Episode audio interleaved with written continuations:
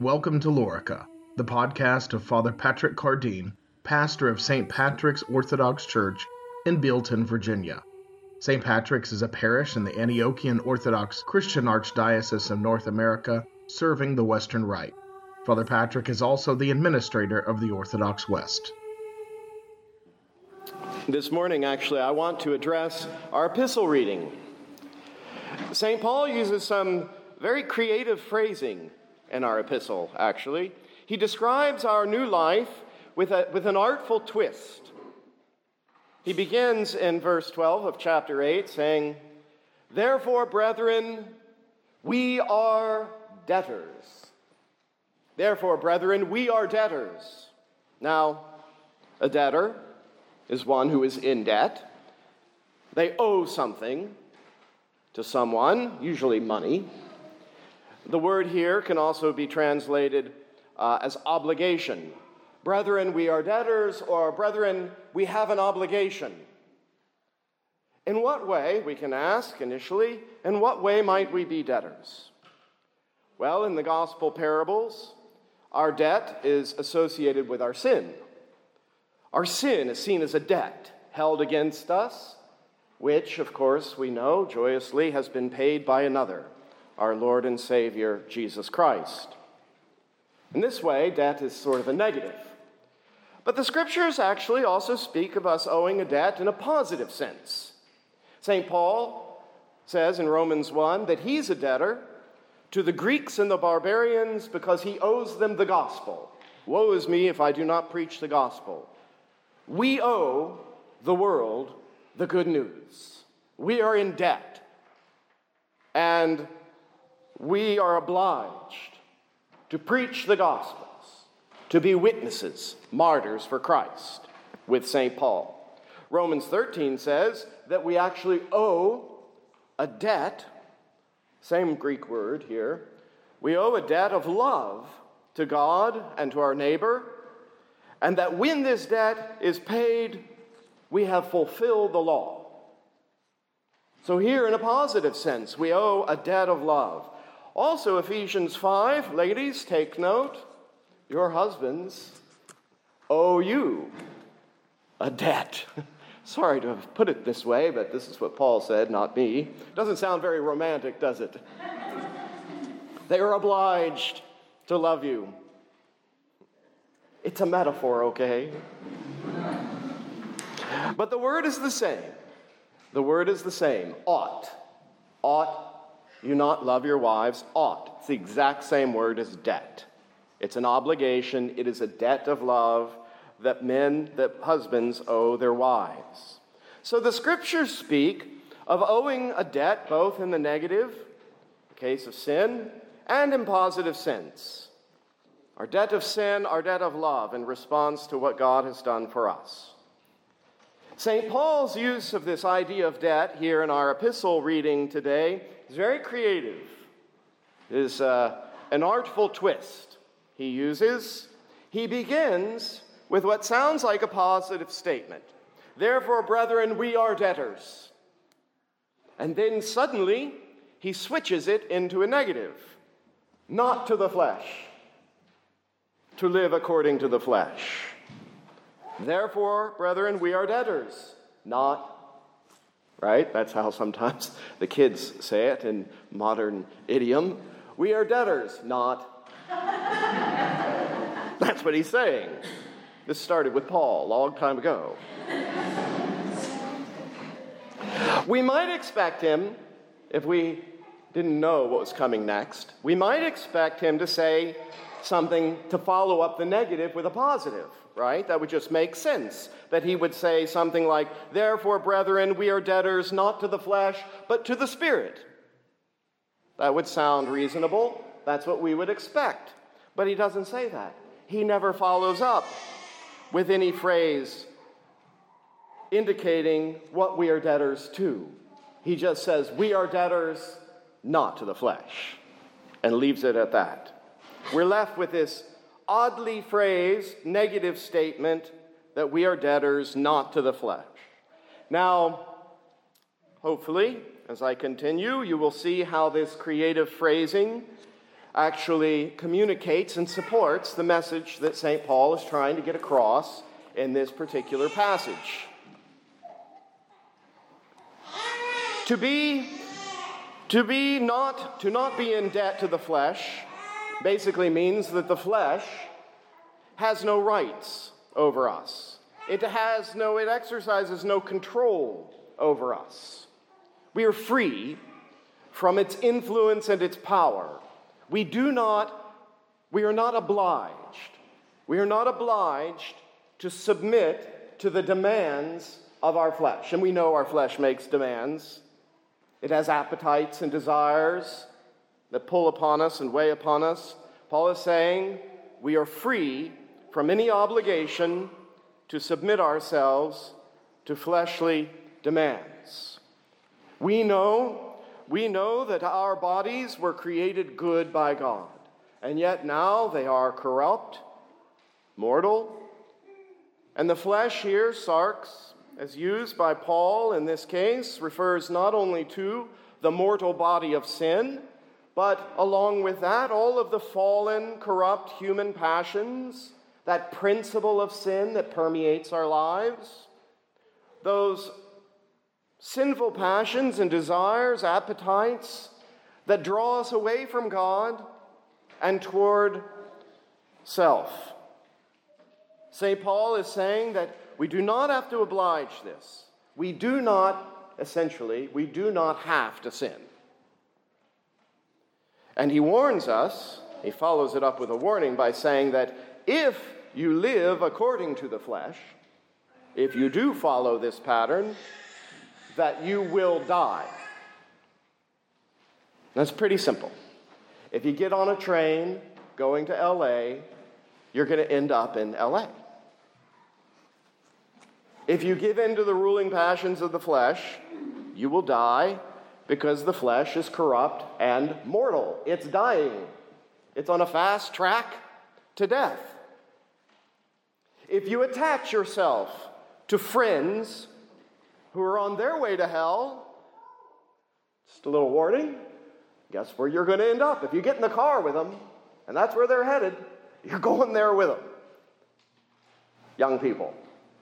And the scriptures warn us about this again and again.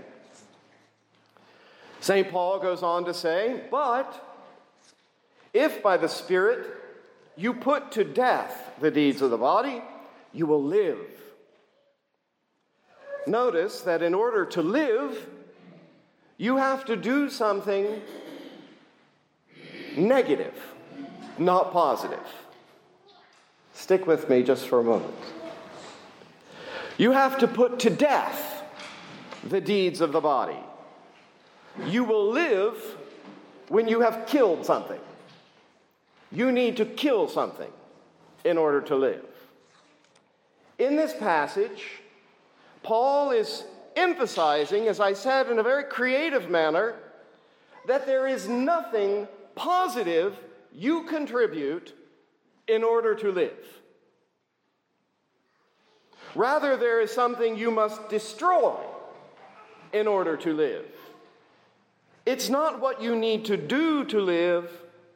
It's another way of putting it. It's not what you need to do to live. It's what you need to stop doing to live.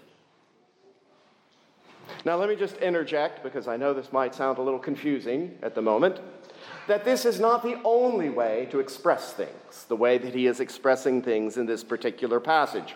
There are other positive ways of putting things about how we are to be saved and redeemed and have life in God. And they all serve their purpose, depending on the point that's trying to be made. This passage, and also in Romans 6, we read this morning in Matins, I'm going to read that to you before we close today, but this passage, Paul is using a very creative approach to get you to think about something very, very profound. And as I continue, hopefully it will be made more clear. Once again, it is not what you need to do to live, it's what you need to stop doing so that ye may live. In other words, you do not need to create anything, contribute anything, come up with anything. in order to have life, to foster life, to soar with God. But you do need to kill something. Paul is emphasizing that we do not contribute anything to our life in Christ. Did you contribute anything to your first birth? Anyone here? Did anyone here ask? You didn't even ask to be born, which opens up a whole can of worms there. Nobody asked to be born. None of you did anything to contribute to your very life, your very existence, nothing. In the same way, you do not contribute to your heavenly birth.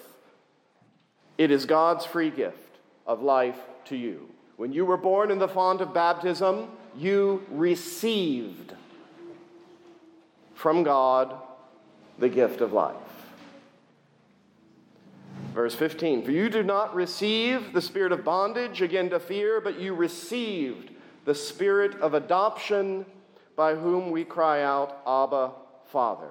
This life that you have received, this life, this is the divine energy of God. It is pulsing through you. And with no contribution from you, it is of and from God alone. And it was freely poured out into your very person. It abides in you, it fills you, it has made you a new creature.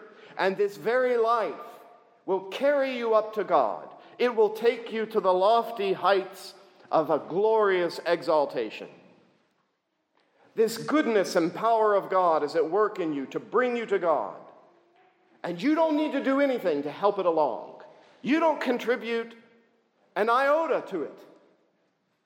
It's like rocket fuel that God pours into your person that will propel you with great force unto glory. So we may ask, if this power of life which we have received is at work in us without any contribution from us, then why aren't we being hurled into heavenly bliss? I mean, you're all sitting there on your derrieres. I don't see anybody levitating at the moment. So we're all kind of still a little earthbound. Now, some saints, what about them? At any rate, we might say, wait a minute, there's a conflict here in my experience and what you're saying. Well, that's a good question. Well, that's because there's a catch. There's a catch. And this brings us back to St. Paul's artful locution and the message of this passage. We received, we did not earn or contribute to, we received from God himself. What did we receive? God himself, i.e., the Holy Spirit. That's what we received. God has nothing to give us of any value other than himself. We receive from God, God himself, the Holy Spirit. We were made children of God. We were made heirs of Christ because he is our elder brother. The promise that what is his is ours. And this new life will bring us with a great and unstoppable force into glory. Except for one small thing. And while this very small thing is so very small, it can still keep us from the new life we have received.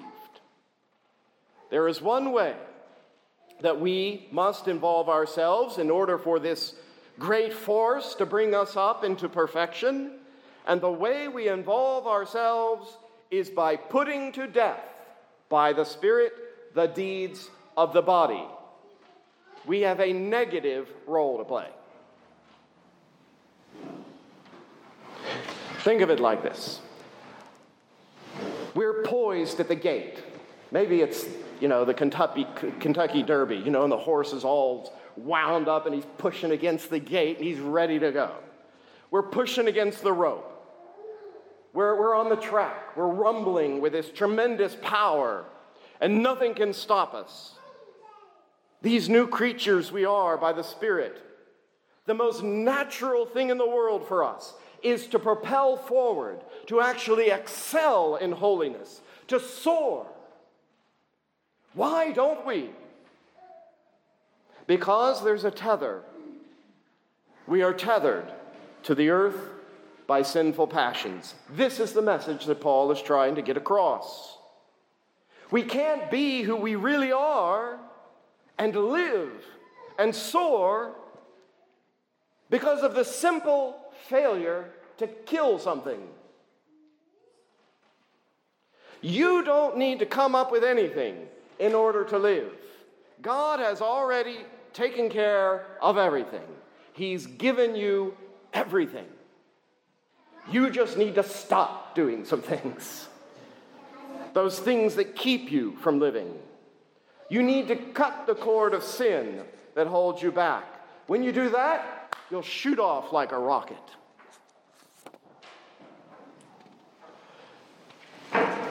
This is just one way of expressing what life in Christ is about, this passage, this way that Paul puts it. But it's a very creative way, actually. The genius of him focusing on our negative role has an ironic twist of helping us to understand that we have been made holy by God's gift, and all we have to do is start being who we are by killing the old man with his deeds, and then we will naturally soar. The balloon filled with hot air, it wants to get off the ground. You know, it's straining to soar into the sky. We just got to snip the ropes. Just cut the tether and off it goes. That's how Paul's wanting us to think about this. It's so easy to be holy. It's so hard to be sinful. Paul, why are you, Saul, why are you kicking against the goads? Sometimes when I'm talking to people in confession, maybe I've asked you this in confession before, it's something I often say. I ask myself, you know, when I sin, I'm like, why am I doing this? It's stupid, right? Sin is stupid. It's just stupid. Why would you do that? Like, does anybody here, when they sit down to, you're going to go home and have lunch today, hopefully, and you're going to pick up your fork, you know, and you're going to stab your roast beef or whatever it is you're having. Does anybody here have any problem resisting the great temptation to jab the fork into their eye? Then why do we keep sinning? It's no different. It's just as ridiculous to be hateful, unforgiving, faithless as it is to jab a fork in your eye. I was talking to some young people up at camp this week. A wonderful talk.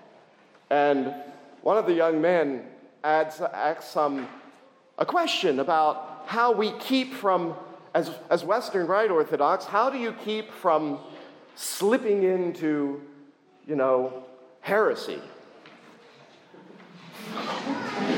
As if it's like it's like a banana peel or something. I'm just gonna accidentally slip into heresy because I'm Western Rite. I'm thinking, how does anybody keep from slipping into heresy? I was trying to think. Sometimes I like to say shocking things. You may not realize that. I'm just trying to be like Jesus. He said shocking things all the time. And so I turned to him. Maybe I shouldn't repeat this, but I turned to him. I was trying to think of something to say. He was kind of this fellow. He's a great guy, but he's got a bit of bravado. And so when I meet people with bravado, I kind of, you know, give it back to them a little bit. So when he asked me that, I'm thinking, how do I respond to this? So I looked at him and I said, do you have any problem not walking out into the field there and eating poop, dog poop? And he was like, I said, it's not a trick question. Finally, he said, no. And I said, well, I don't have any problem not embracing heresies either. But honestly, that's the spirit of what Paul is saying. That's the spirit of Paul's message. And when we grasp that, we know it's not, there is a struggle because there's the other side of the message. There is that side. I'm not being naive. We understand that we're in this corrupt body of sin, which is a fight. It's a spiritual warfare that we're in. There is a struggle. But part of winning the struggle, one of the great weapons The great weapon of our warfare is what? Faith. Belief in the truth. And the truth is Christ is risen. So why are you jabbing yourself in the eye with a fork? You've been made a new creature. This is not natural to who you are. You're being something you're not. And it's much easier to be who you are. If you plant a tree, the tree just, it grows up, right? It just grows up. You don't have to do anything to make it grow up. It just grows that way because that's what trees do.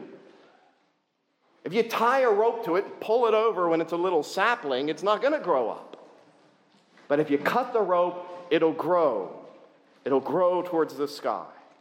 And this is Paul's message. Kill the deeds of the body, and you will flourish. You will see God. You will be filled with love for all. You will soar, because this is who and what God has made you to be. Be who God has made you to be. It is not hard for an eagle to soar. It's not hard for a tree to grow. It's not hard for rain to fall from the sky. And it's not hard for you to love God. To be humble, to forgive, to give yourself and sacrifice. Everything contrary to these things is actually hard. To sin is hard. To hold on to thorns so tightly that they're eating into your flesh, that's hard. These things are not hard for those who have been made new in Christ, who have received the gift of the Holy Spirit, who within us cries out, Abba, Father. Those who have been made sons of the Most High. I encourage you to read our epistle lesson from Matins this morning from Romans chapter 6, verse 12. In the name of the Father, and of the Son, and of the Holy Spirit. Amen. You have been listening to Father Patrick Cardine, pastor of St. Patrick's Orthodox Church in Bealton, Virginia. This has been a production of the Orthodox West.